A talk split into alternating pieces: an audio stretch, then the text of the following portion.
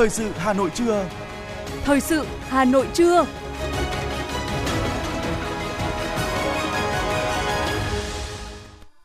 Quang Minh và Khánh Hà xin được đồng hành cùng quý thính giả trong 30 phút của chương trình thời sự trưa nay, thứ bảy, ngày 11 tháng 3 năm 2023. Những nội dung chính sẽ được đề cập đến trong chương trình. Thủ tướng Phạm Minh Chính tiếp cựu Thủ tướng Anh Tony Blair. Phó Bí thư Thường trực Thành ủy Hà Nội Nguyễn Thị Tuyến dự lễ kỷ niệm 960 năm ngày Nguyên Phi ỷ Lan Đăng Quang. Hà Nội sắp tăng giá nước sạch. Cảnh sát giao thông sẽ hóa trang kiểm tra nồng độ cồn gần nhà hàng, quán ăn. Trong phần tin thế giới có những tin đáng chú ý. Tổng thống Nga Vladimir Putin chúc mừng ông Tập Cận Bình tái đắc cử Chủ tịch Trung Quốc. Cổ phiếu nhiều ngân hàng trên thế giới trao đảo. Sau đây là nội dung chi tiết. Thưa quý vị và các bạn, chiều hôm qua, Thủ tướng Phạm Minh Chính đã tiếp ông Tony Blair, cựu Thủ tướng Vương quốc Anh và Bắc Ireland, Chủ tịch điều hành Viện Tony Blair vì sự thay đổi toàn cầu, gọi tắt là TBI, nhân dịp ông đến thăm Việt Nam. Tại buổi tiếp, Thủ tướng Phạm Minh Chính bày tỏ trân trọng những đóng góp của ông Tony Blair cho quan hệ Việt Nam-Anh trong nhiệm kỳ Thủ tướng Vương quốc Anh năm 1997 đến năm 2007 đánh giá cao ngài cựu thủ tướng và các cộng sự viện TBI đã dành tình cảm, sự quan tâm hợp tác với các bộ ngành, cơ quan Việt Nam, ghi nhận những kết quả hợp tác giữa viện với phía Việt Nam thời gian qua chia sẻ một số định hướng lớn trong phát triển đối ngoại, hội nhập và tình hình phát triển kinh tế xã hội của Việt Nam. Thủ tướng vui mừng nhận thấy quan hệ hợp tác Việt Nam Anh đang ở trong giai đoạn tốt đẹp. 2023 cũng là năm mà Việt Nam và Anh kỷ niệm 50 năm thiết lập quan hệ ngoại giao. Thủ tướng mong muốn ông Tony Blair trong thời gian tới sẽ tiếp tục quan tâm, góp phần thúc đẩy quan hệ đối tác chiến lược Việt Nam-Anh trên các lĩnh vực. Về phần mình, cựu Thủ tướng Tony Blair bày tỏ vui mừng khi quay lại Việt Nam, được chứng kiến một Việt Nam phát triển năng động, đang vươn lên mạnh mẽ, môi trường đầu tư kinh doanh ngày càng được cải thiện và giữ vững ổn định chính trị xã hội, có vị thế và vai trò ngày càng quan trọng ở khu vực và trên thế giới. Trên cương vị Chủ tịch Viện TBI, ông sẽ tiếp tục hợp tác, hỗ trợ Việt Nam, cụ thể hóa và thúc đẩy các dự án hợp tác trong các lĩnh vực mà hai bên có thế mạnh và nhu cầu, nhất là trong lĩnh vực Thủ tướng đã cho ý kiến. Tối 10 tháng 3, tại cụm di tích đền chùa Ba Tấm, xã Dương Giá, Ủy ban nhân dân huyện Gia Lâm long trọng tổ chức lễ kỷ niệm 960 năm ngày Nguyên Phi ỷ Lan Đăng Quang, công bố quyết định công nhận điểm du lịch Dương Giá và khai mạc lễ hội truyền thống đền chùa Ba Tấm năm 2023. Ủy viên Trung ương Đảng, Phó Bí thư Thường trực Thành ủy Nguyễn Thị Tuyến tới dự. Phát biểu tại sự kiện, Chủ tịch Ủy ban nhân dân huyện Gia Lâm Đặng Thị Huyền cho biết, lễ kỷ niệm 960 năm ngày Nguyên Phi ỷ Lan Đăng Quang gắn với lễ hội đền chùa Ba Tấm 2023 nhằm tri ân, tưởng nhớ công ơn người con tài đức của quê hương Dương Xá, Gia Lâm,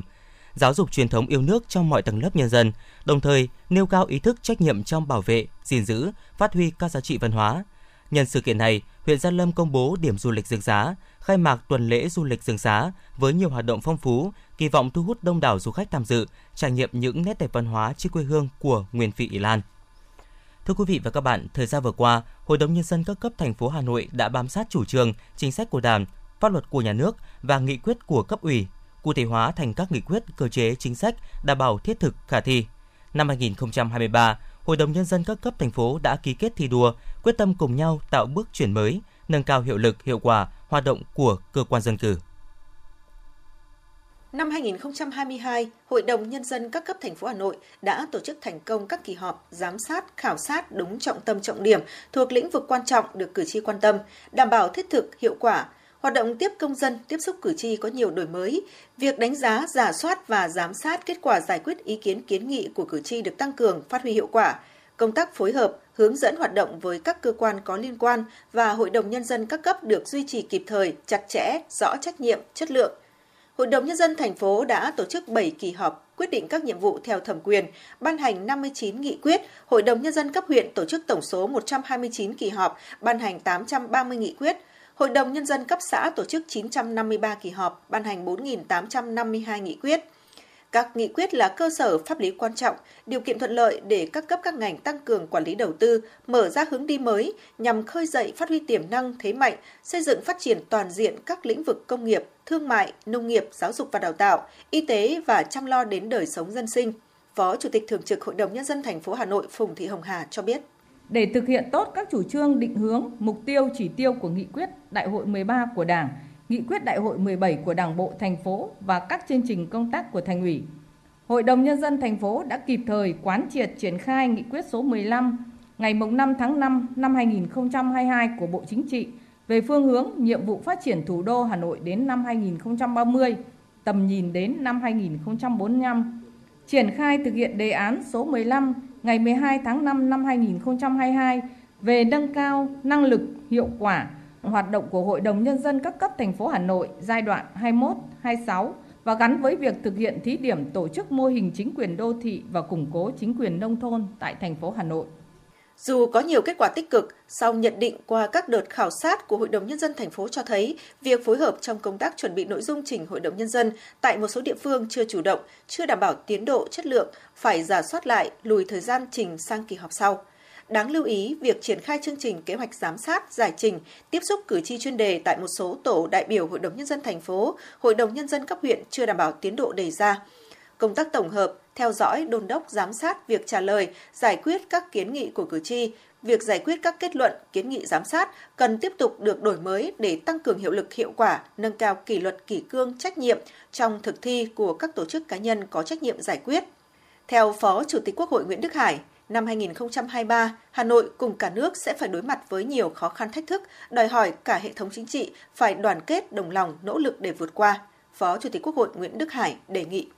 Năm 2023 dự báo có rất nhiều khó khăn, thách thức trước tình hình đó. Tôi đề nghị Đảng bộ, chính quyền và doanh nghiệp, doanh nhân và nhân dân thủ đô phát huy tinh thần đoàn kết, thống nhất, nỗ lực phấn đấu, biến quyết tâm chính trị thành hành động cụ thể thiết thực hiệu quả hơn, tạo đột phá mới trong điều kiện bình thường mới. Năm 2023, để khắc phục những hạn chế đã được chỉ rõ, Hội đồng nhân dân thành phố Hà Nội đã phát động phong trào thi đua trong hoạt động Hội đồng nhân dân các cấp thành phố Hà Nội gồm 6 nội dung. Qua đó tiếp tục đổi mới, nâng cao hiệu lực hiệu quả hoạt động của Hội đồng nhân dân các cấp, kịp thời phát hiện các gương điển hình tiên tiến, mô hình mới, cách làm hay nhằm khen thưởng, tuyên truyền, nhân rộng, tạo sự lan tỏa trong phong trào thi đua của Hội đồng nhân dân các cấp. Bí thư quận ủy, Chủ tịch Hội đồng nhân dân quận Hoàn Kiếm Vũ Đăng Định cho biết, Căn cứ vào nội dung thi đua, Hội đồng Nhân dân các địa phương sẽ chủ động triển khai thực hiện những nhiệm vụ trọng tâm để thể chế hóa, ban hành các nghị quyết thông qua các chương trình, kế hoạch, cơ chế chính sách, các biện pháp thực hiện và thực hiện tốt nhiệm vụ theo chức năng thẩm quyền của mình. Trọng tâm là tiếp tục thực hiện có hiệu quả việc thí điểm tổ chức mô hình chính quyền đô thị, đề án số 15 ngày 12 tháng 5 năm 2022 của Ban Thường vụ Thành ủy về nâng cao năng lực hiệu lực hiệu quả hoạt động của Hội đồng Nhân dân các cấp thành phố Hà Nội giai đoạn 2021-2026 gắn với thực hiện thí điểm tổ chức mô hình chính quyền đô thị, củng cố chính quyền nông thôn tại thành phố Hà Nội. Phó Bí thư Thường trực huyện ủy, Chủ tịch Hội đồng Nhân dân huyện Thạch Thất Nguyễn Minh Hồng cho biết, thực hiện phong trào thi đua năm 2023, Hội đồng Nhân dân huyện tiếp tục cải tiến đổi mới các hoạt động kỳ họp, công tác chất vấn, giải trình, giám sát của Hội đồng Nhân dân, Thường trực Hội đồng Nhân dân, các ban Hội đồng Nhân dân theo quy định – trong đó tăng cường chất lượng việc xây dựng, thẩm tra, ban hành các nghị quyết, tổ chức thực hiện tốt công tác tổng hợp, theo dõi, đồn đốc, giám sát việc thực hiện các nghị quyết, kết luận, kiến nghị giám sát, nâng cao hiệu lực hiệu quả hoạt động giám sát của Hội đồng Nhân dân theo phương châm đi đến cùng kết quả thực hiện. Phó Chủ tịch Thường trực Hội đồng Nhân dân thành phố Hà Nội Phùng Thị Hồng Hà cho biết, để thúc đẩy các hoạt động thiết thực hiệu quả, Hội đồng Nhân dân các cấp cần đẩy mạnh ứng dụng công nghệ thông tin trong hoạt động của cơ quan dân cử, tiếp tục thực hiện kế hoạch đào tạo, bồi dưỡng, cập nhật kiến thức, nâng cao trình độ kỹ năng của đại biểu Hội đồng Nhân dân các cấp, nhất là các đại biểu hoạt động chuyên trách, đáp ứng yêu cầu nhiệm vụ trong tình hình mới.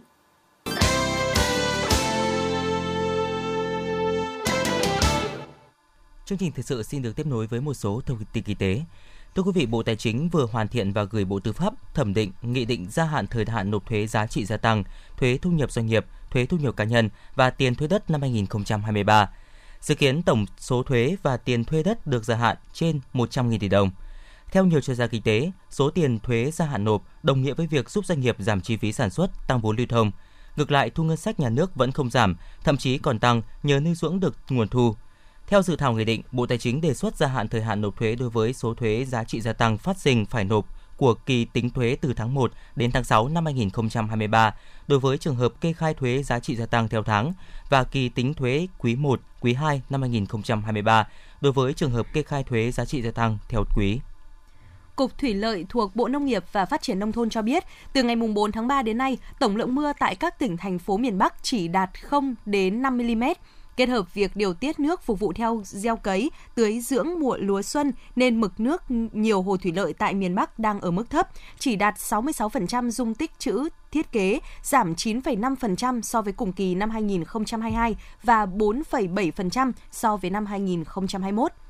Đáng chú ý, tổng dung tích trữ 13 hồ thủy lợi lớn trên địa bàn thành phố hiện nay chỉ đạt 41%. Trong đó, hồ Quan Sơn, huyện Mỹ Đức đang ở mực nước chết, không thể vận hành để tưới dưỡng lúa xuân. Trong khi đó, Trung tâm Dự báo Khí tượng Thủy văn Quốc gia nhận định, trong tháng 3, tổng lượng mưa tại khu vực Trung Du và Đồng bằng Bắc Bộ chỉ đạt 20 đến 40 mm, thấp hơn so với cùng kỳ trung bình nhiều năm. Trong đó, tổng lượng mưa tại Hà Nội và các tỉnh thành phố thuộc khu vực Đồng bằng Bắc Bộ từ ngày mùng 1 đến ngày mùng 10 tháng 3 đạt dưới 5 mm. Từ ngày mùng 10 đến ngày 20 tháng 3 đạt từ 5 đến 15 mm. Từ ngày 21 đến ngày 31 tháng 3 đạt từ 10 đến 20 mm. Do vậy, mực nước các hồ thủy lợi tại các tỉnh thành phố thuộc khu vực Trung Du và Đồng bằng Bắc Bộ tăng không lớn. Các địa phương lưu ý biện pháp đảm bảo nguồn nước phục vụ giai đoạn tưới dưỡng lúa xuân. Hiện giá nước sinh hoạt ở thành phố Hà Nội áp dụng theo quyết định số 38 ngày 19 tháng 9 năm 2013. Theo đó, đơn giá 10 mét khối đầu tiên là 5.973 đồng một mét khối và giá cao nhất là 15.929 đồng một mét khối khi dùng trên 30 mét khối, áp dụng từ ngày 1 tháng 10 năm 2015.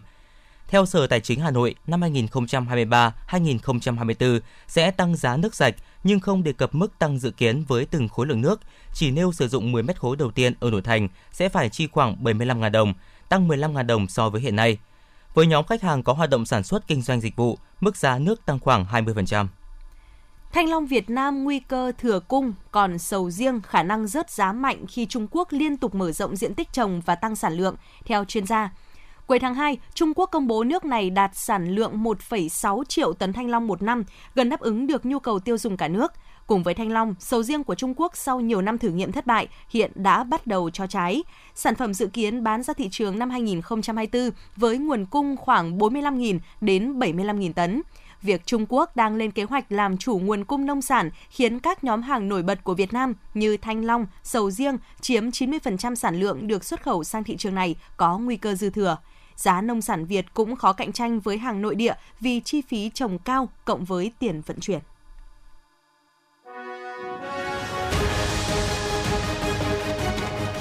Thời sự Hà Nội, nhanh, chính xác, tương tác cao. Thời sự Hà Nội, nhanh, chính xác, tương tác cao.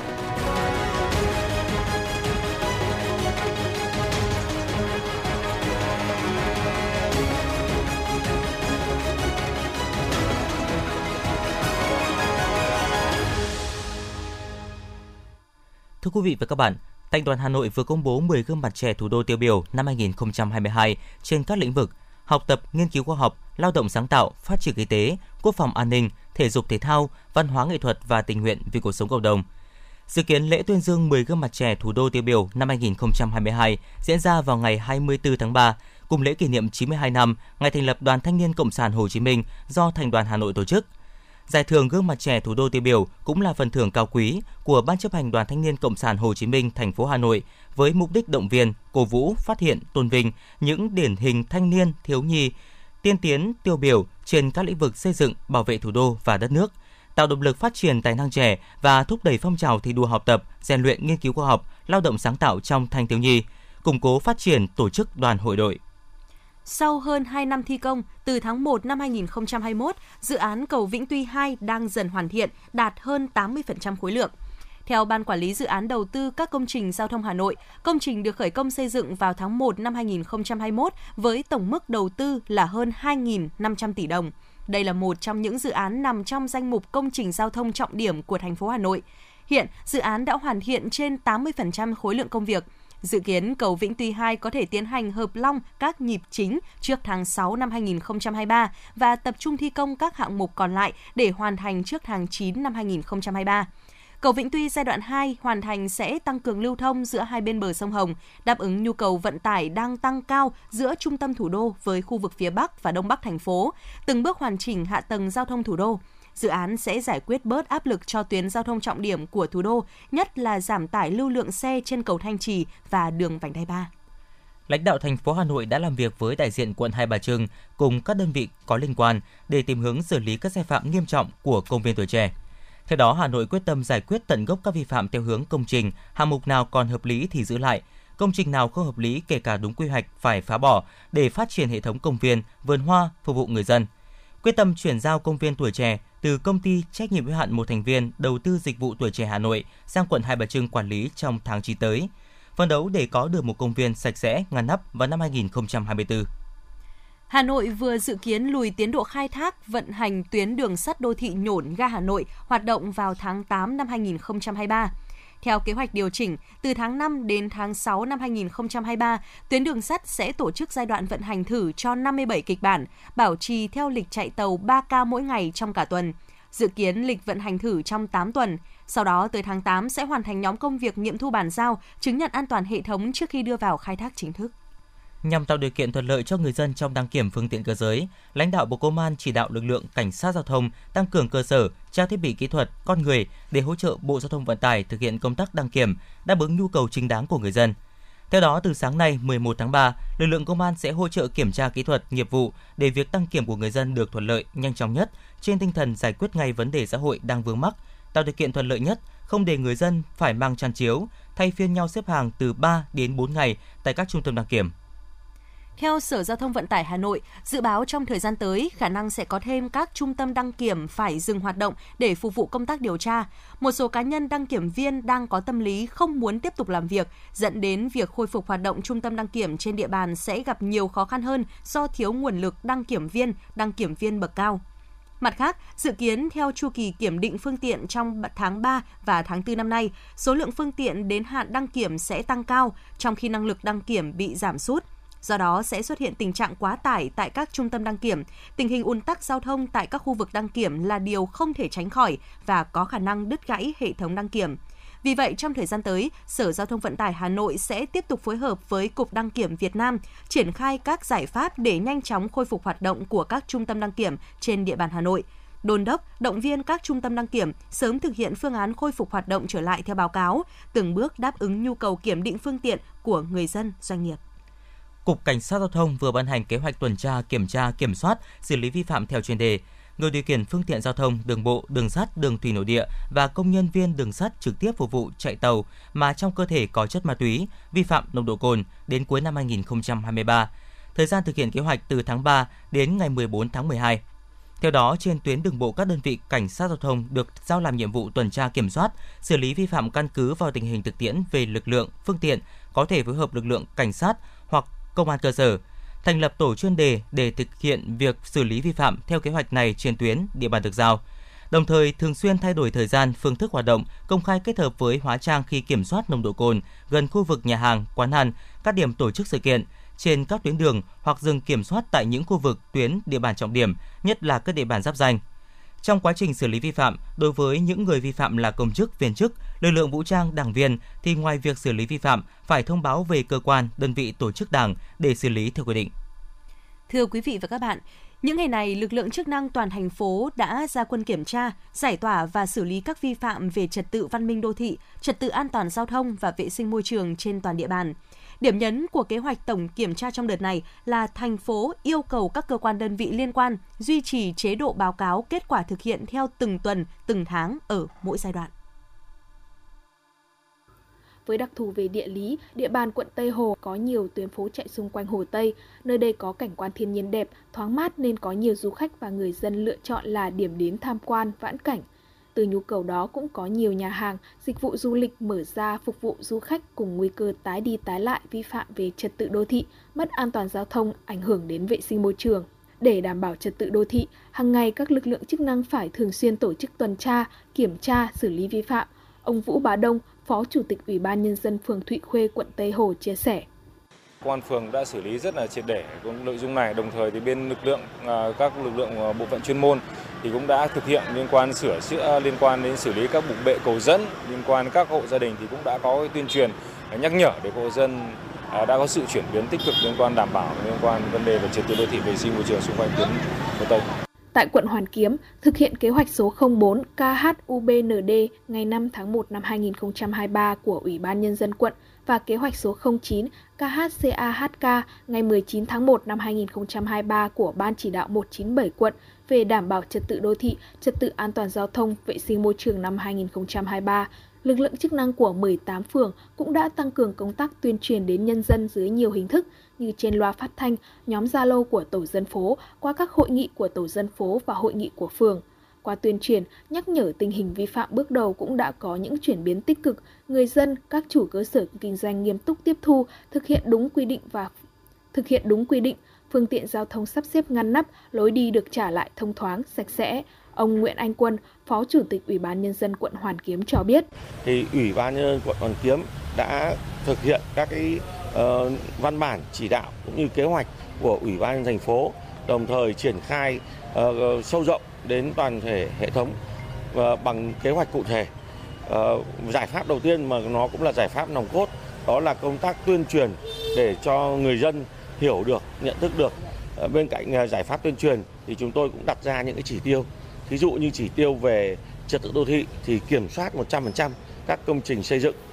Thứ hai, đối với cả vệ sinh môi trường, tuyên truyền vận động để người dân có ý thức Ờ, phân loại rác tại nguồn về ờ, trật tự an toàn giao thông là tăng cường công tác xử lý, kiểm tra về các cái vi phạm về pháp luật về trật tự an toàn giao thông trên địa bàn. Trước đó tại lễ gia quân đảm bảo trật tự đô thị, an toàn giao thông năm 2023, Phó Chủ tịch Ủy ban Nhân dân quận Hoàn Kiếm Nguyễn Anh Quân đã nhấn mạnh quận sẽ kiên quyết xử lý nghiêm minh đúng pháp luật đối với các hành vi vi phạm trật tự đô thị, trật tự an toàn giao thông, vệ sinh môi trường bằng hình thức xử phạt với phương châm thượng tôn pháp luật để xây dựng trật tự đô thị, trật tự an toàn giao thông, vệ sinh môi trường. Không có vùng cấm, không có ngoại lệ, không bao che vi phạm. Được biết trong kế hoạch tổng kiểm tra, xử lý, giải quyết vi phạm trật tự an toàn giao thông, trật tự đô thị, trật tự công cộng trên địa bàn toàn thành phố, Ban chỉ đạo 197 thành phố Hà Nội yêu cầu các cơ quan, đơn vị liên quan duy trì chế độ báo cáo kết quả thực hiện theo từng tuần, từng tháng ở mỗi giai đoạn. Theo đó, các lực lượng cảnh sát trật tự, cảnh sát khu vực phối hợp chặt chẽ với tổ dân phố, đoàn thanh niên, hội phụ nữ, hội cựu chiến binh tăng cường công tác tuyên truyền, vận động nhân dân thực hiện đúng các quy định về đảm bảo trật tự an toàn giao thông, trật tự công cộng, trật tự đô thị trên địa bàn quản lý. Ông Bùi Thế Gia, Phó trưởng phòng quản lý đô thị huyện Hoài Đức chia sẻ thì cũng có các cái bài uh, tuyên truyền để trung tâm văn hóa thể thao uh, phát trên các cái đài uh, truyền thanh của của huyện cũng như cũng như là tiếp sóng của xã. Thứ ba là công tác tuyên truyền về uh, phối hợp với công an huyện để uh, triển khai các cái đợt uh, đợt tuyên truyền ở các cái trường học và tăng các cái trường học trên địa bàn công an huyện. Thứ ba là các ngành đoàn thể mặt trận tổ quốc cũng cũng triển khai hội phụ nữ và đặc biệt là cũng có kể cả đoàn thanh niên phối kết hợp để công tác tuyên truyền lồng ghép vào các cái hội nghị triển khai của đoàn thanh niên như là các cái đại hội. Ban chỉ đạo 197 thành phố Hà Nội đặt mục tiêu năm 2023 sẽ trả lại nguyên trạng hè phố với phương châm lấy lại vỉa hè phong quang, sạch đẹp cho người đi bộ, tránh tình trạng đánh trống bỏ rùi, Đồng thời, Ban chỉ đạo 197 nêu rõ quan điểm làm đến đâu dứt điểm đến đó trong công tác bảo đảm trật tự, an toàn giao thông, đô thị, công cộng.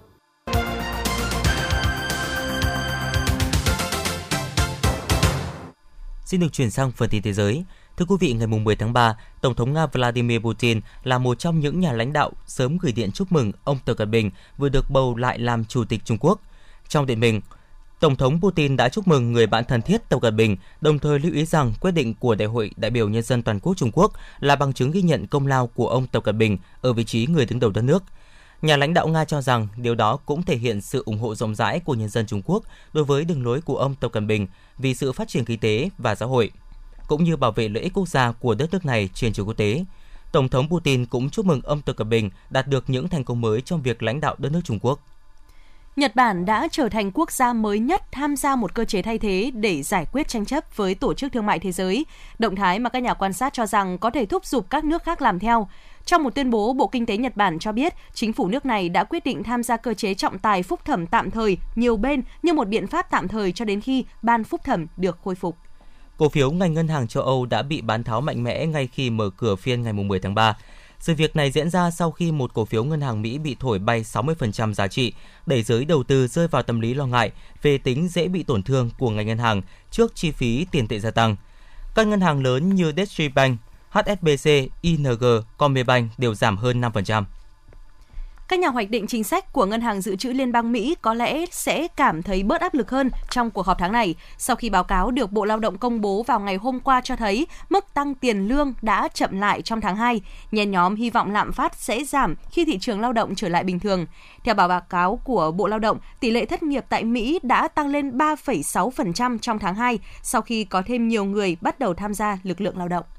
Hải quân Italy cùng lực lượng phòng vệ bờ biển nước này cho biết họ đang chạy đua với thời gian để giải cứu khoảng 1.300 người di cư trong tình trạng nguy hiểm ở địa Trung Hải. Do số lượng người di cư không quá đông nên hiện công tác cứu hộ đang gặp khó khăn và buộc Hải quân Italy phải triển khai một tàu tới vùng biển này để hỗ trợ việc giải cứu.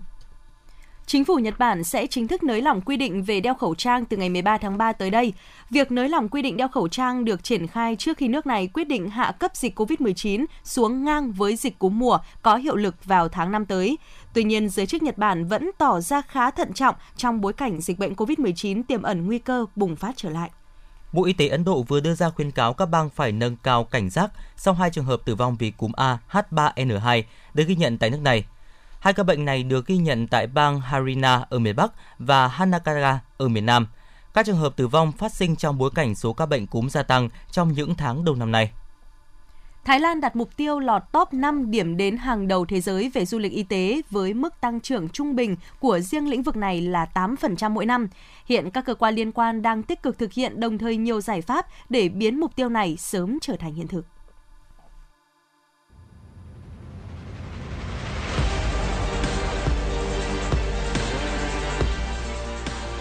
Bản tin thể thao.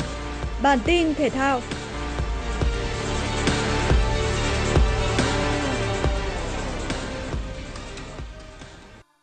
Tại lượt trận đầu tiên của vòng bảng vòng chung kết giải bóng đá U17 quốc gia Cúp Thái Sơn Nam 2023, U17 Hồng Lĩnh Hà Tĩnh đã có trận giao quân tại bảng C gặp U17 Bình Phước. Bất ngờ đã xảy ra khi đại diện phía Nam có được bàn thắng mở tỷ số ngay ở phút thứ hai do công của Trần Minh Toàn. Đến phút thứ 30, U17 Bình Phước vươn lên dẫn trước đối thủ với tỷ số 2-0 sau khi Điểu Khuynh dứt điểm chuẩn xác đánh bại thủ môn Trọng Dương.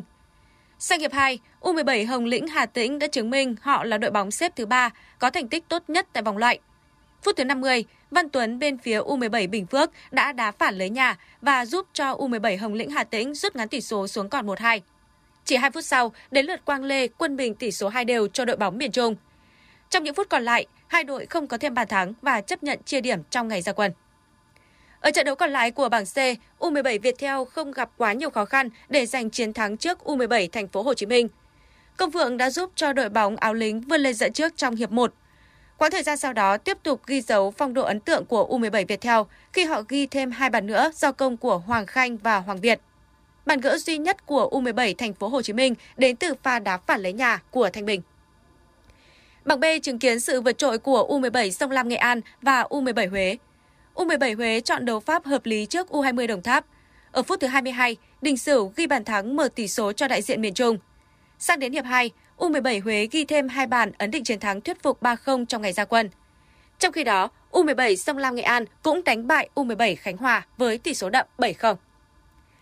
Tại vòng 27 giải vô địch quốc gia Pháp, Cuộc đối đầu giữa hai câu lạc bộ Lille và Olympic Lyon đã diễn ra với những diễn biến không thực sự hấp dẫn ngay trong hiệp 1 của trận đấu, khi cả hai đội chọn lối chơi chắc chắn và không có bàn thắng nào được ghi trong 45 phút đầu trận. Tuy nhiên, hiệp thi đấu thứ hai lại diễn ra một cách hoàn toàn khác khi mà đã có tới 6 bàn thắng được ghi. Trong đó đội chủ nhà Lille là những người có được bàn mở tỷ số ở phút thứ 46 nhờ công của Jonathan David. Và cũng chính cầu thủ này là người đã mang về thêm hai bàn thắng nữa cho đội chủ sân Pierre Mauroy ở những phút còn lại của trận đấu. Trong khi ở phía bên kia, bàn gỡ hòa của Bacola ở phút thứ 64 cùng với hai pha lập công trong vòng 6 phút của Alexander Lacazette ở cuối trận đã giúp cho các cầu thủ đội khách có được một điểm ở trận đấu này với tỷ số hòa 3 đều. Diễn biến thời tiết trong 24 giờ qua, bộ phận không khí lạnh ở phía Bắc đang nén rãnh áp thấp có trục ở khoảng 24 đến 26 độ vĩ Bắc dịch dần xuống phía Nam. Thời tiết khu vực có mưa vài nơi, gió đông nam cấp 2, cấp 3. dự báo diễn biến không khí lạnh trong 24 giờ đến 48 giờ tới. Trên đất liền, khoảng chiều mai, bộ phận không khí lạnh này sẽ ảnh hưởng đến khu vực đồng bằng Bắc Bộ. Do ảnh hưởng của không khí lạnh, gió trong đất liền chuyển hướng đông bắc cấp 3, các tỉnh ven biển Thái Bình, Nam Định, Ninh Bình cấp 4, cấp 5. Từ đêm mai, trời chuyển rét. Trong đợt không khí lạnh này, nhiệt độ thấp nhất trên khu vực đồng bằng Bắc Bộ phổ biến từ 14 đến 16 độ. Trên biển, từ chiều tối và đêm nay, ở vịnh Bắc Bộ gió đông bắc sẽ mạnh dần lên cấp 6, cấp 7, giật cấp 8, cấp 9, sóng biển cao từ 2 đến 3 mét, biển động. Vùng biển các tỉnh Thái Bình, Nam Định, Ninh Bình, gió đông bắc mạnh dần lên cấp 4, cấp 5, giật cấp 6, sóng biển cao 1 đến 2 mét, biển động nhẹ. Quý vị và các bạn vừa nghe chương trình thời sự của Đài Phát thanh Truyền hình Hà Nội. Chỉ đạo nội dung Nguyễn Kim Khiêm, chỉ đạo sản xuất Nguyễn Tiến Dũng, tổ chức sản xuất Trà My, đạo diễn Kim Hoành, phát thanh viên Quang Minh Khánh Hà cùng kỹ thuật viên Quốc Hoàn thực hiện. Thân mến chào tạm biệt.